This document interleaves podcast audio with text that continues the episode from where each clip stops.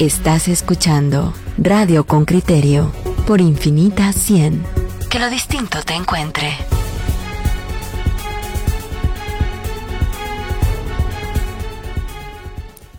Miren, tenemos ya la nota que nos ha preparado Henry Bean sobre la contratación por parte de la fiscal general de una fiscal especial para, mm, para conocer los casos en contra de Juan Francisco Sandoval, concretamente los que ha planteado la Fundación del Terrorismo. Vamos a, escuchar la nota de Henry Bean y luego vamos a conversar con quien nos ha eh, enviado el Ministerio Público, que es Ángel Pineda, secretario de Asuntos Internacionales de esa entidad. Vamos a, a la nota primero.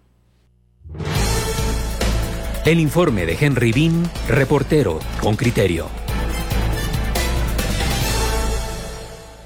Consuelo Porras, fiscal general y jefa del Ministerio Público, debió rescindir el contrato de nombramiento de Karin Cristina Orellana Pinto, designada como fiscal especial, para investigar a Juan Francisco Sandoval, jefe de la Fiscalía Especial contra la Impunidad. La designación de Orellana Pinto era exclusiva para atender denuncias de la Fundación contra el Terrorismo, una entidad que abiertamente ha mostrado su oposición a las investigaciones de la FESI y de la extinta Comisión Internacional contra la Impunidad en Guatemala, CICIG. Pero eso no es todo. La fiscal especial de designada y fugazmente destituida por Porras. De acuerdo con Guatecompras, aún trabaja para la Municipalidad de Guatemala como asesora en la Dirección de Fideicomiso de Apoyo a la Planificación Urbana, bajo investigación de la FESI, que en 2019 apuntó a que se usaron fondos de este fideicomiso para financiar la campaña 2015 del fallecido alcalde Álvaro Arzú. Por este caso se retiró la inmunidad a Víctor Martínez, vicealcalde, y ya fue acusado, y hay un amparo pendiente que definirá si se retira la inmunidad al actual alcalde, Ricardo Quiñones. Ambos funcionarios, según las investigaciones, estuvieron involucrados cuando se cometieron los hechos. La abogada también tuvo un contrato en la Unidad para el Desarrollo de Vivienda Popular, UDEVIPO, que pertenece al Ministerio de Comunicaciones y que era dirigido entonces por José Luis Benito, exministro prófugo vinculado a los 122 millones de quetzales hallados en una casa de la Antigua. Juan Francisco Sandoval señala que acumula 47 denuncias en su contra, el 35% provienen de la Fundación contra el Terrorismo. La mayoría están asignadas a la Fiscalía de Asuntos Internos y aunque en esta unidad llegan al punto de desestimación, por orden superior no se van a la gaveta y continúan vigentes. La, la información que he obtenido en labores de procuración está la relacionada con que ellos culminan su trabajo, determinan que existen elementos para desestimar y someten a consulta, pero desconozco a consulta de quién, pero en realidad va en detrimento de mis derechos, ¿verdad? Muchas veces la intencionalidad es desgastarme en mi trabajo. los fiscales de estas unidades a las que se asignan las denuncias, llega un momento en el que desestiman. ¿A quién se somete a consulta esa somos una institución jerárquica, entonces entendería quién se somete a consulta, pero no tengo la propiedad para para afirmarlo o confirmarlo. Eh, pero se entiende que si son una eh, institución jerárquica es a la fiscal general. Debiera de ser así. Se consultó al Ministerio Público sobre lo dicho por Sandoval, pero no hubo respuesta. El MP respondió a través de un comunicado de prensa que fue el fiscal de Asuntos Internos quien solicitó nombrar a un fiscal especial, dado que Sandoval recusó al jefe de esta sección, Juan Luis Pantaleón, vocero del MP. Ante denuncias presentadas en contra del personal de la Fiscalía Especial contra la Impunidad, estas han sido conocidas por la Fiscalía de Asuntos Internos, tal y como lo establece la ley orgánica del Ministerio Público. De esa cuenta, en virtud de que la parte denunciante presentó denuncias en contra de agentes fiscales de la Fiscalía de Asuntos Internos, el fiscal de sección de esta fiscalía realizó una solicitud al despacho de la fiscal general para que se nombre a un fiscal especial para conocer dichos casos. Asimismo, hace referencia al artículo 44 de la ley orgánica en cuanto a la facultad de contratar un fiscal especial cuando sea necesario y ejemplifican. Tales como el caso Sicavisa, el caso Mérida Escobar, el caso Universidad del Valle, entre otros.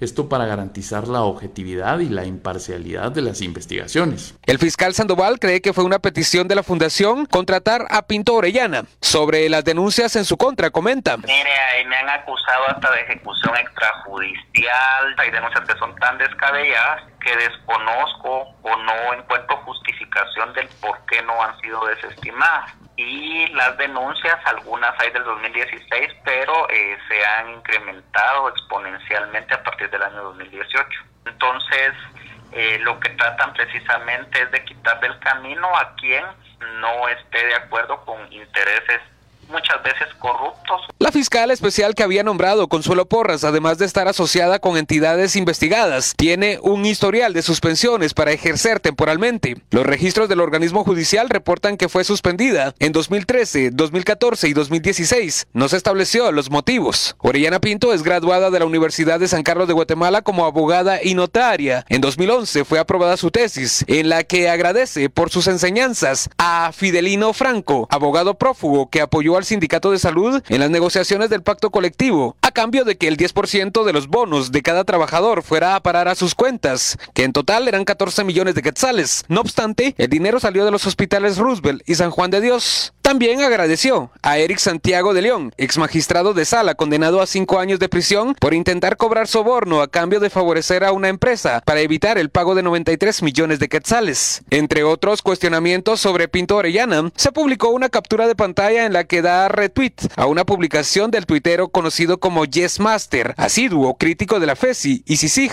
Pero la fugaz funcionaria de Consuelo Porras no ha sido la única que comparte mensajes de opositores a la FESI. En octubre lo hizo Ángel Pineda, secretario de Política Internacional, que replicó una publicación de la fundación que denuncia a Juan Francisco Sandoval. El mismo mes, Michael Cossack, secretario del Departamento de Estado de los Estados Unidos, envió un mensaje a Porras. Procese a los corruptos, no a los fiscales anticorrupción de la FESI. Al mensaje, la fiscal respondió, el MP es una institución independiente, no política ni mediática. Henry Bean, Radio con Criterio.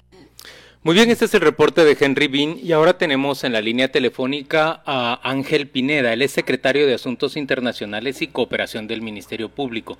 Buenos días, licenciado Pineda, gracias por acompañarnos. Yo quisiera um, arrancar esta conversación primero preguntándole, usted habla hoy con nosotros como vocero de la fiscal general y cómo concilia esa vocería y esa cercanía con la fiscal general con su expresión de apoyo a que Juan Francisco Sandoval vaya a la cárcel en ese tuit que ya fue mencionado por, por Henry Bean en nuestro mm, reportaje. Hola Juan Luis, muy buenos días. Igualmente un saludo ahí a Claudia y a Pedro. Que tengan un buen día también a la audiencia de Con Criterio.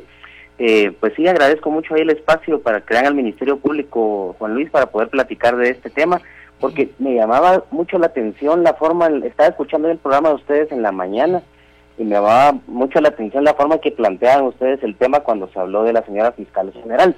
Y tú dijiste, ya habrá tiempo más adelante para pelear. me, me, me, llamó la atención, fíjate Juan Luis, porque este me llama mucho la atención desde la visión de un periodista que se cuestione la emisión de opiniones de algunas personas, ¿verdad? Me, llama por la, la atención ese tema. Y el término que utilizaste, porque esta, esta palestra creo que hay que utilizarla siempre para, para cuestionar las cuestiones, por supuesto que sí, es el derecho que tienen todos los ciudadanos, pero también que agradecemos el espacio que nos dan para poder platicar de los distintos temas.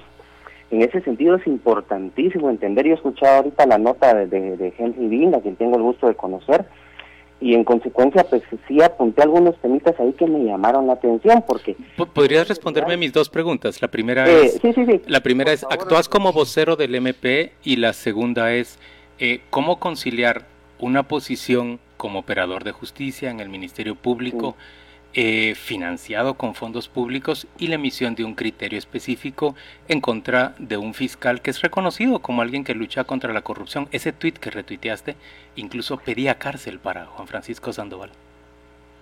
Eh, no, no, fíjate que no. Si tú recuerdas el, el tuit que, que, yo retuiteé y que se dice que retuiteé, digamos, hablaba de una participación en la plaza de unas personas. No es lo que tú estás mencionando. E, e, es ahí donde a mí me llama mucho la atención, pero te contesto tu pregunta el ejercicio de mi participación en este aspecto es en representación del Ministerio Público. Y las preguntas que tú me estás haciendo son respecto de una publicación en una cuenta personal de Ángel Pineda, que además no dice lo que tú me estás diciendo que decía.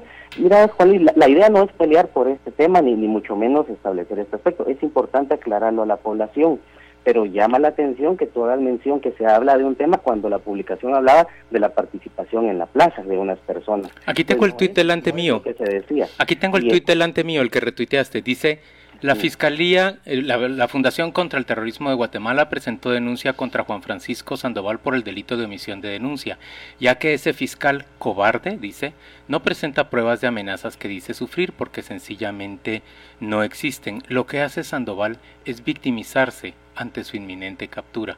Le diste like y lo retuiteaste si fijas, si te fijas tú, al final de cuentas, no, no, e-, esa, esa, esa parte no, no es la que yo retuiteé, de hecho lo, lo que... Es que los tweets se retuitean completos, no se retuitean por pedacitos. No, no, fíjate que de hecho, de hecho, lo que yo estoy yo retuiteo es en Facebook, fíjate Juan Luis, no es en Twitter. Entonces creo que, que tal vez tienes otra Aquí dice claramente Ángel Pineda, está la imagen de, de, tu red social. Sí, pero yo creo que el punto no es, no es cuestionar eh, este tema, ¿verdad, Juan Luis?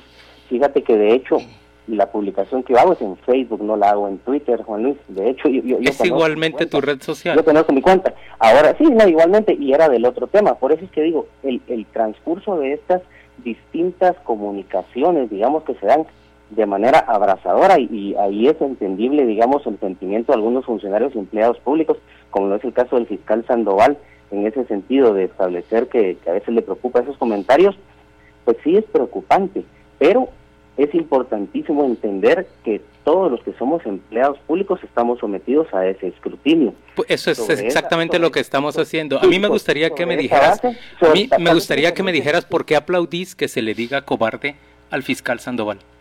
No, yo, yo no lo aplaudí, porque yo no emito ninguna opinión en ese sentido. Y ahora yo creo que el, el, el, si tú quieres que cuestionemos el punto y que el programa gire en torno a mi persona, está muy bien. el Ministerio Público te eligió para hablar sobre este tema. Pero yo, yo creo que debemos de centrarnos en el tema que nos ocupa, Jorge. E ignorar que él emite criterio en contra de un fiscal. No, yo creo que lo ha explicado. Ha dicho, lo hice en Facebook y no en Twitter. Y, y no dije, podemos darle circular, pero creo que el tema era justamente el nombramiento de la fiscal especial. Una fiscal especial que proviene de asesorar a un ministro a quien Juan Francisco Sandoval es la presunción yo, le encontró una caleta de 122 millones de pero, Juan Luis, Juan Luis, yo he escuchado la nota de Henry Bean, no la había leído y creo que está mal construida. Está muy mal construida, aunque sea reportero nuestro, porque la, esta fiscal no asesoró al ministro Benito, no al Ministerio no, no, no, de no, no, Comunicaciones. No, no, claro, es que el Ministerio de Comunicaciones son 60.000 gente. Entonces descalificamos con ese argumento a 60.000 personas. Disculpa, pero eso lo vamos a discutir después. Eh, centrémonos en, en, la versión oficial de la fiscal, si queremos centrarnos en eso, de la fiscal especial. ¿Por qué se nombra una fiscal especial? Eh, con mucho gusto, y, solo, eh, perdón, para poder asentar el tema anterior, creo que eventualmente sí tendremos que platicar del tema de la libre emisión del pensamiento y lo que platicaba Juan Luis en torno al ejercicio de la función pública, por supuesto que sí hay que platicarlo. En el caso particular, ya de la pregunta de Pedro, eh, se menciona en su momento que se escoge la decisión de la señora fiscal de nombrar a una persona que investigue y que atienda todas las denuncias presentadas por una fundación en específico. Y eso no es así. Eh, de las diversas denuncias que se reciben, digamos, en contra de distintos funcionarios, estas, eh, en el caso del Ministerio Público, estas son eh, conocidas por la Fiscalía de Asuntos Internos. Eso lo establece la propia ley por reformas desarrolladas a la Ley Orgánica del Ministerio Público en el 2016. En ese sentido, cuando se hace, se trasladan el conocimiento de estas denuncias a esta, a esta unidad, existe un, sinnúmero de acciones legales en torno a estas denuncias que eventualmente terminan con la recusación de ambas partes involucradas, tanto denunciante como denunciado, en torno a los fiscales y agentes fiscales que están conociendo estas denuncias. Ante esa circunstancia y en virtud de que en un momento existe, eh, se encuentran denunciados todos los agentes fiscales y todos los auxiliares fiscales que están conociendo y que forman parte de esta fiscalía y que están conociendo estos casos, el propio fiscal de sección requiere a la señora fiscal que en consecuencia se nombre un fiscal especial. El fiscal especial, si ustedes pueden ver la, ley y, leen lo que establece, esta es una reforma que se hizo en el 2016, trabajada por la gestión anterior del Ministerio Público y que el objetivo es precisamente el que se lee en el artículo. Dice, fiscal especial es contratado para casos específicos cuando sea necesario garantizar la independencia de los fiscales en la investigación y la promoción de la persecución penal y en ese sentido tienen las mismas eh, facultades y deberes que los fiscales de distrito o los fiscales de sección. Esto se hace y ha, habido casos como el caso Cicavisa, por ejemplo, que han necesitado la adecuación de un fiscal especial para atender un caso en específico. Aquí, ante la, la complicación práctica de haber estado denunciados todos los fiscales y todos los agentes fiscales y auxiliares que podían conocer los casos y existiendo también una recusación por el otro lado ante, ante el denunciado, este, se decide atender ese requerimiento y se nombra a esta persona. Sobre esa base, ese es el mecanismo que establece la ley para atender situaciones y circunstancias como estas, Licenciado, oh, eh, licenciado, buenos días. ¿Y qué, qué motivó que se eh, rescindiera el contrato de la, abogada, de la abogada que fue llamada para investigar estas denuncias? Sí, fíjense que ella fue contratada en el mes de octubre. Tenía ya trabajando el, tema de, ubicación de los expedientes y, revisión de los mismos la, semana final de octubre, el mes lo que tuvimos del mes de noviembre y lo que llevamos del mes de diciembre. Sin embargo, el viernes ya hubo una comunicación eh, en distintas redes sociales en torno a la contratación de ella. Se pensó que había sido de manera reciente, pero ya tenía un mes y un poco más de un mes de estar ella ejerciendo esa función y sobre esa base ella el día lunes recibió una amenaza de muerte, le hicieron una, una llamada, recibió una amenaza de muerte a ella y a su familia y se, se presenta en el Ministerio Público y presenta su denuncia por esa circunstancia y renuncia al cargo. Ante esa circunstancia el cargo de ella está en el renglón 022 y la señora fiscal decide rescindir ese contrato derivado de estas circunstancias, ¿verdad? ¿Y ella logró hacer algún trabajo, inició sus pesquisas? De octubre para diciembre o qué fue lo que ella pudo realizar en estas eh, seis o ocho semanas, usted me corregirá, eh, que estuvo contratada. Eh, ella tuvo la oportunidad de revisar por lo porque ella nos pudo expresar, de hecho, y estoy, estamos autorizados para poder platicar lo que acaban de escuchar ustedes de ella, no podemos dar más información, creo que podrán entender por razones de seguridad, pero en el punto específico que pudimos platicar con ella en torno al tema de, los casos que ella tenía en su conocimiento, ella comenta que tuvo la oportunidad de, atender una de las audiencias en un caso en específico y eh, empezó diligencias, algunos de los casos estaban con una sola diligencia, por ejemplo, algunos sin diligencias, y en consecuencia era importante empezar a desarrollar esta función. Y ahí quisiera yo tocar este tema precisamente, porque he escuchado, digamos, parte de la nota y, algunas, algunas formas de expresión de opinión pública que se ha generado por diversos medios, que cuando se el Ministerio Público permite la aceptación de trámite de una denuncia, que pareciera que esta circunstancia es un, un atentar contra sus fiscales, y eso no es así.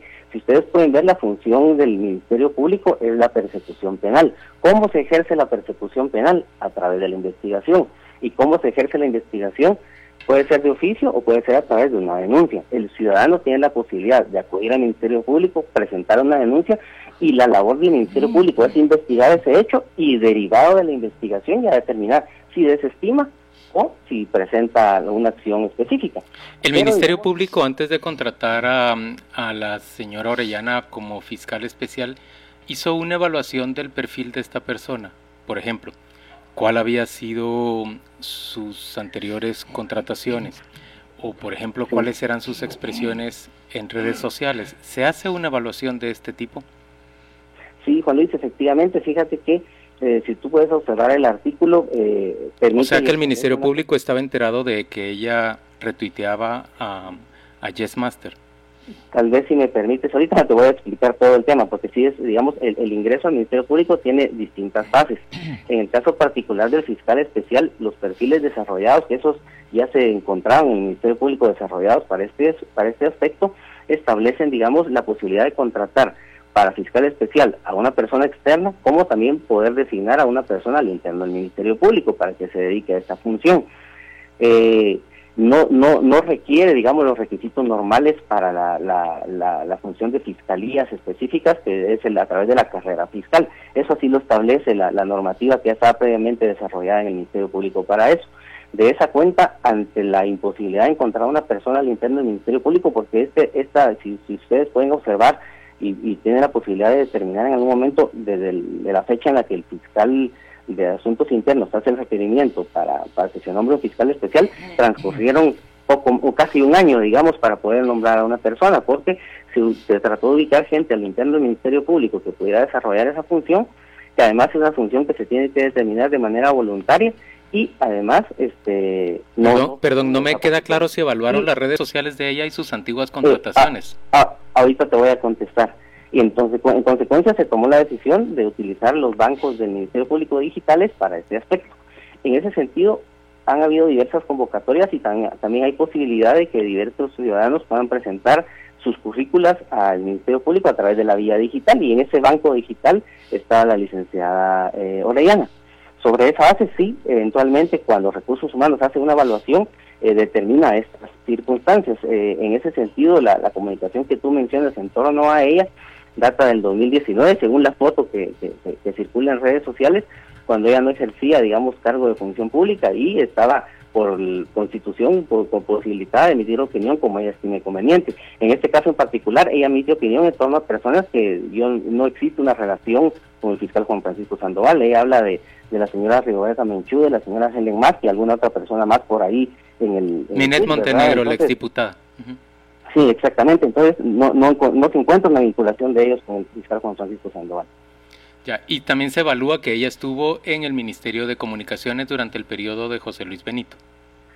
Sí, efectivamente, ella trabajó en una unidad que es la UDEVIPO, que es la unidad de vivienda popular, eh, trabaja en una circunstancia desarrollando aspectos específicos de esa unidad, no trabaja directamente con el, con el, con el ministro en su momento y, y, si ustedes ven la escala jerárquica de, de la UDEVIPO, no, no tiene relación directa con el ministro, ¿verdad? En ese sentido, digamos, siempre encontraremos en todo personal que queremos que tenga experiencia en el transcurso de su ejercicio profesional y el que ha trabajado en distintas dependencias, ¿verdad, Juan Luis? Eh, ¿Qué va a ocurrir ahora con la Fiscalía de Asuntos Internos? ¿La Fiscalía va a seguir conociendo los casos en contra de Juan Francisco Sandoval?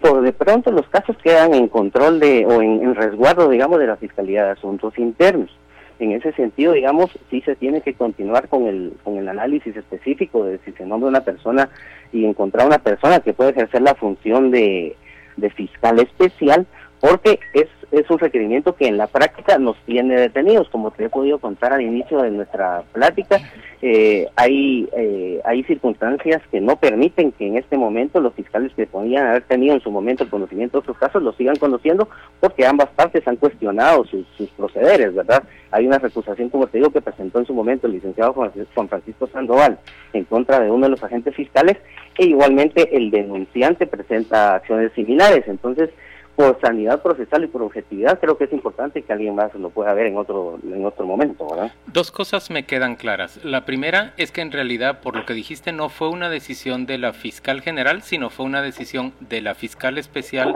de renunciar y entonces la, la fiscal general decidió rescindir el contrato. Sí, efectivamente, así, así es. en eh, consecuencia de la decisión de la licenciada Orellana, se le rescinde el contrato por parte de la Fiscalía General. Sí, y de hecho, digamos, la, la, el momento en el que hace de conocimiento a la señora fiscal del tema de, las, de la amenaza, digamos, fue unas horas antes que, que se generara toda la, la, situación mediática que se generó en torno a ella, ¿verdad? Es una decisión que tomó la, licenciada, que, que, yo lamento que, que, se den estos actos y, y, y, ahí es donde sí me gustaría tocar el, punto que tú mencionabas al inicio, ¿verdad, Juan Luis? Porque sí efectivamente se ejerce función pública o uno es empleado público, pero creo que nadie nunca puede ser perseguido por el ejercicio de sus opiniones, ¿verdad? Ese, ese es un, tema básico en, toda, en todo aspecto democrático de, de, una, de una república democrática y es, base fundamental de, los derechos, ¿verdad? Y en consecuencia eh, lamentamos que derivado de, la publicidad a veces de algunos actos se emitan a veces hasta amenazas en contra de la vida y la integridad de las personas por circunstancias que, que no la meritan, ¿verdad? Porque si bien es cierto alguien emite su opinión, tiene toda la libertad de emitirla en ese sentido. Podemos no estar de acuerdo, pero tendríamos que hacer lo que estamos haciendo tú y yo en este momento, poder dialogar de manera adecuada. Podemos no coincidir en los puntos de vista, pero eso efectivamente no debería dar lugar a, promover acciones de otro tipo, como es atentar contra la vida de las personas. Licenciado, ¿y eh, la abogada ha presentado denuncias sobre esa amenaza? Eh, ¿De qué manera se le amenazó a ella? Eh, fue a través de un teléfono. Eh, ¿Cómo ocurrió la amenaza y si el Ministerio Público indaga ya eh, para conocer a los responsables? Sí, Claudia, efectivamente sí presentó su denuncia el día de ayer. La misma ha sido asignada a la Fiscalía de Operadores de Justicia. y eh, tengo entendido que ya se giraron la solicitud de medidas de seguridad para ella. Más detalles yo yo les rogaría que pudiesen comprender que no podemos dar en aras de, proteger la integridad de la persona. Licenciado Pineda, gracias por acompañarnos esta mañana en, en Radio con Criterio. Yo solo quiero decir dos cosas antes de, de despedirnos. Por supuesto que, me gustaría que armáramos esa discusión, que articuláramos esa discusión en torno a función pública y libertad de emisión de, criterio. Creo que además operadores de justicia y emisión de criterio, creo que también sería relevante que, lo discutiéramos. Tres, a mí me gustaría em, discutir también con usted de forma pública sobre, sobre su opinión respecto a Juan Francisco Sandoval y a la lucha que él ha desarrollado y, y por qué en algún momento usted lo considera él o considera que es aplaudible decirle cobarde y, y celebrar que el riesgo de que pueda ir a prisión una persona que tantos guatemaltecos vemos con, con admiración. Y por último, yo quiero decir que eh, yo me eh, siento absolutamente satisfecho y conforme con la nota que Henry Bean, reportero de Con Criterio, editado por Claudia Méndez, editora de Con Criterio, eh, publicó el día de hoy que la opinión que expresa Pedro en contra de ese trabajo es exclusivamente suya y, yo eh, comparto completamente y creo que es no solo una muestra gigantesca de, de, de mala fe o de ineptitud, que el Ministerio Público haya nombrado, y cualquiera de las dos cosas es grave, ¿verdad? Tanto la mala fe como la ineptitud, haya nombrado para ese puesto a una persona que carecía de la idoneidad por su reciente paso, eh, por su reciente paso laboral en una institución que, cuyo cuyo encargado pues acaba de ser encontrado o es sospechoso de un caso grave de corrupción para los guatemaltecos. Igualmente pienso que, que también muestra una debilidad muy grande de parte del Ministerio Público que no se hubieran percatado de, de las identidades o las afinidades que demostraba la, la abogada que fue nombrada como fiscal especial. Gracias, Ángel. sí, no, perdón, perdón, que yo sí, yo quiero intervenir, Ángel, en esto. Eh, yo estoy en desacuerdo por una razón, porque cuando una persona que ha trabajado en un ministerio y no ha sido asesora directa, se nos cortó la llamada, y no ha sido asesora directa del ministro, eh, se, le, se le laza con un ministro prófugo, estamos condenando a 60.000 trabajadores del ministerio con los que se puede hacer igual. Y eso han hecho con nosotros, enlazarnos con Archila, acuérdate y cuando a ti te dicen es que tú trabajaste en Canal Antigua, sí, por supuesto, y eso me descalifica a mí porque el director fuera un sinvergüenza, discúlpame, no, porque eso nos han acusado a nosotros. Luego eso no es correcto y lo han hecho muchos medios de comunicación. Y eso, Juan Luis, no es correcto. Otra cosa es que tú seas asesor directo de la persona. Esta persona no era asesor directo. Otra cosa que no se ha dicho, no se ha dicho, es que el tuit que la señora Karin Orellana retuitea es del año 2019. 2019, abril. 2019, no es que lo haya hecho ahora siendo fiscal, no, no, no, de hace año y medio. Y el tuit que retuitea en absoluto, en absoluto, se refiere al Ministerio Público, al fiscal Sandoval. El tuit dice textualmente, Pregunta seria a todos los guatemaltecos. ¿Qué ha hecho por Guatemala la Rigoberta, la Helen y la Liné en los últimos 30 años? Ah, y también Mario Polanco. Y esta señora que retuitea esto hace año y medio, ahora se le pretende condenar. Y creo que es manipulador la asociación condenatoria.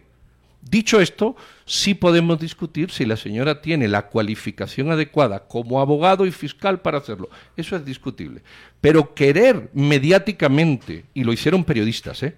Enlazar un tuit de hace año y medio que nada tiene que ver con el fiscal, un trabajo que nada tiene que ver con la asesoración de un, con el asesoramiento de un prófugo para la descalificación, me parece totalmente una manipulación. Claro, es tan manipulación como sacar a colación, por ejemplo, que el subsecretario de Estado para para asuntos hemisféricos le dice a la fiscal general hace no pocos meses que, que persiga a los que cometen corrupción y no a los que investigan a la corrupción. Pedro, estamos frente a un descrédito de la institución por la persecución que ha hecho en contra de Juan Francisco Sandoval. Ángel, creo que recuperamos ya la comunicación contigo, ¿verdad? Te tenemos no, en la no, no se pudo despedir. ¿Se encuentra ya?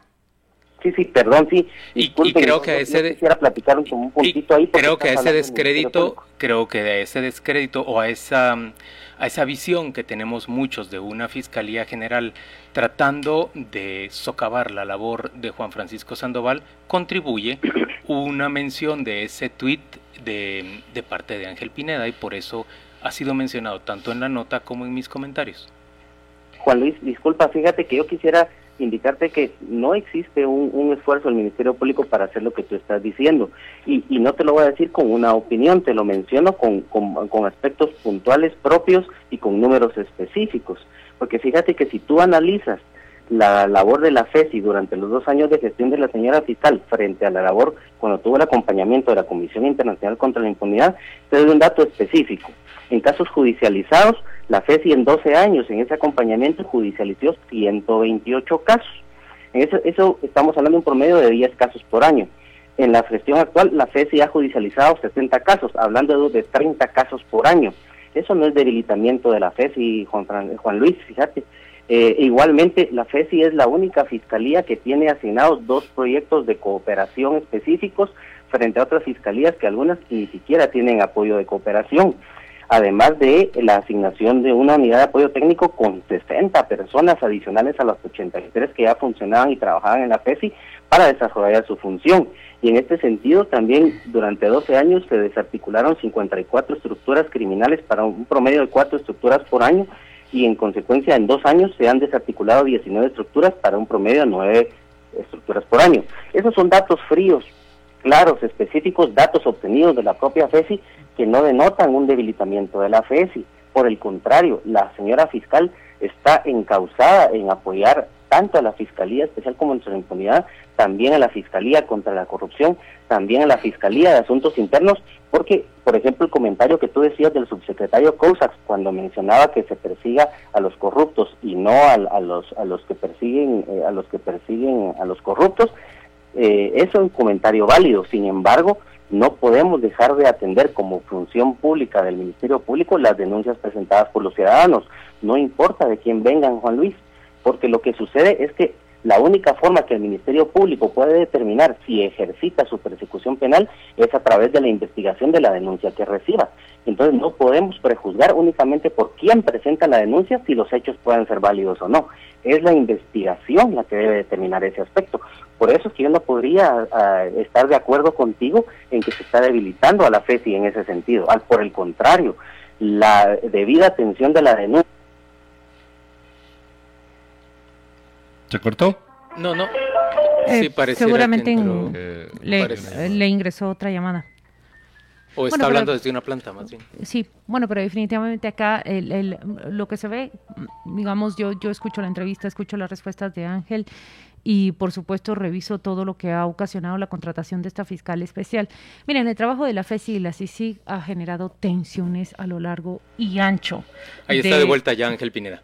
Ah, sí, perdón, parece que tenemos un problemita ahí con la comunicación, disculpen. Termina tu punto, por favor. Creería yo que sí, sí vale la pena, yo, yo les pediría incluso un programa a ustedes completo para que hablemos de este tema porque... A mí, ¿sabes que me cuesta entender? Lo, lo, digo con franqueza. en sentido, Juan Luis. Me cuesta entender, por, ejemplo, me cuesta entender, por ejemplo, que cuando un fiscal de la FESI eh, se dirige al presidente y, y le pide incluso investigar a Leila Lemus, la secretaria general, la fiscal general claramente diga que, que eso no es procedente. Pero cuando se trata... Que no es así, ese es el problema, Juan Luis que digamos tú no has tenido acceso al expediente y creo que no es responsable opinar de un expediente que tú no has podido revisar. a ver, explícanos, eh, explícanos cómo es eso. Explícanos cómo es eso cuando se le llama la atención a un fiscal por no dirigirse con el debido respeto al presidente. Fíjate que esa es una de las distintas vicisitudes de un, de un expediente totalmente complejo, que además en su momento el señor fiscal Juan Francisco Sandoval expresó que está bajo reserva y en consecuencia está ahorita trabajándose a través de una fiscalía. Y volvemos al punto específico que estábamos hablando. La propia ley le establece al Ministerio Público la obligación de no informar el resultado de sus investigaciones si se vulneran las propias investigaciones. Y esta investigación tiene aspectos tan complejos, Juan Luis, que todavía está iniciando la, investigación en sede del Ministerio Público. Ni siquiera este, está desarrollándose aspectos del proceso penal. Entonces, generar una opinión respecto a un caso que todavía tenemos que esperar a que si eventualmente sucede pueda haber una sentencia, creo que no es adecuado porque solo estamos generando especulación de algo que posiblemente no suceda. ¿Y sugerir una sanción para el fiscal? No, no, es que tú tienes la percepción de sentido que sucedió de esa manera y no es así. Hay circunstancias propias de ese caso que ameritaron, pero que hasta en el momento oportuno del debido proceso se van a poder saber. Pero los números no te mienten a ti, Juan Luis, y tú estás viendo que la Fiscalía Especial contra la Impunidad ha dado resultados que públicamente no se ejerciten porque no es función del Ministerio Público estar publicando su trabajo porque esa es su obligación, ejercitar esa acción, no es para un logro que sea reconocido públicamente, sino que es el ejercicio de la función de la persecución penal, que no debe ser pública, ¿verdad, Juan Luis? Entonces, creo que sí hay que ser un poquito más responsables en ese sentido porque la especulación que podemos generar lleva a situaciones como la que sucedió con la del licenciado Diana, que ahorita está amenazada de muerte, por ejemplo. Entonces, hay que tener mucho cuidado con eso, ¿verdad, Juan Luis? Yo eh, respeto totalmente la opinión que, que tú ejerces en ese sentido, respeto que puedas no estar de acuerdo conmigo, pero tenemos que entender también que en el ejercicio de ciertos derechos que tenemos ambos, también no tenemos que vulnerar los derechos de otras personas, ¿verdad? Sí, sí, cuando te oigo decir eso pienso en, en Tel Maldana y un caso que se ha mantenido dos años bajo, bajo reserva sin que el Ministerio Público solicite que esa reserva se levante, incluso cuando la otra persona involucrada está muerta ya. Gracias, Ángel. Ángel. Al caso, al caso que se sigue en contra de, de Tel Maldana. Lo que pasa es que en ese caso, Juan Luis, una sentencia de la Corte de Constitucionalidad que, por cierto mantuvo el primer comisionado Castresana de Sisiga y se, se decidió y que, y que las fiscalías de, de, Paz y Paz de Tel Maldana y esta mantienen y es que ningún ningún acusado que está fuera del país señalado de prófugo aunque podemos discutir ese tema tiene acceso a su expediente esto lo, lo puso CICIG y se aplicó durante toda la administración anterior eh, bueno eh, ahora uno paga las consecuencias de, una mala decisión. Cuando uno no tiene derecho a su expediente, y así lo impuso Cicis Castresana, no se te olvide, y así lo refrendó la Corte de Constitucionalidad, lamentablemente, cuando se vulneran los derechos de los ciudadanos a no tener acceso a su expediente por estar fuera, el que está fuera no tiene derecho. Lamentablemente, eso es una decisión, en mi opinión, nefasta de la Corte de Constitucionalidad mantenida por dos administraciones y esta la tercera el Ministerio Público. Eso es así, lamentable. Estamos frente a una polémica en la que, desde mi punto de vista, hay muy poca credibilidad en las acciones que lleva adelante un Ministerio Público que acelera una actuación en contra de Tel Maldana para impedir su participación en, en el proceso electoral anterior. Ángel, gracias por acompañarnos el, Igualmente, el día de hoy. Igualmente a Claudia de Feliz día para, para Ángel Pineda. Vamos a la pausa y volvemos oyentes con muchísimas opiniones suyas.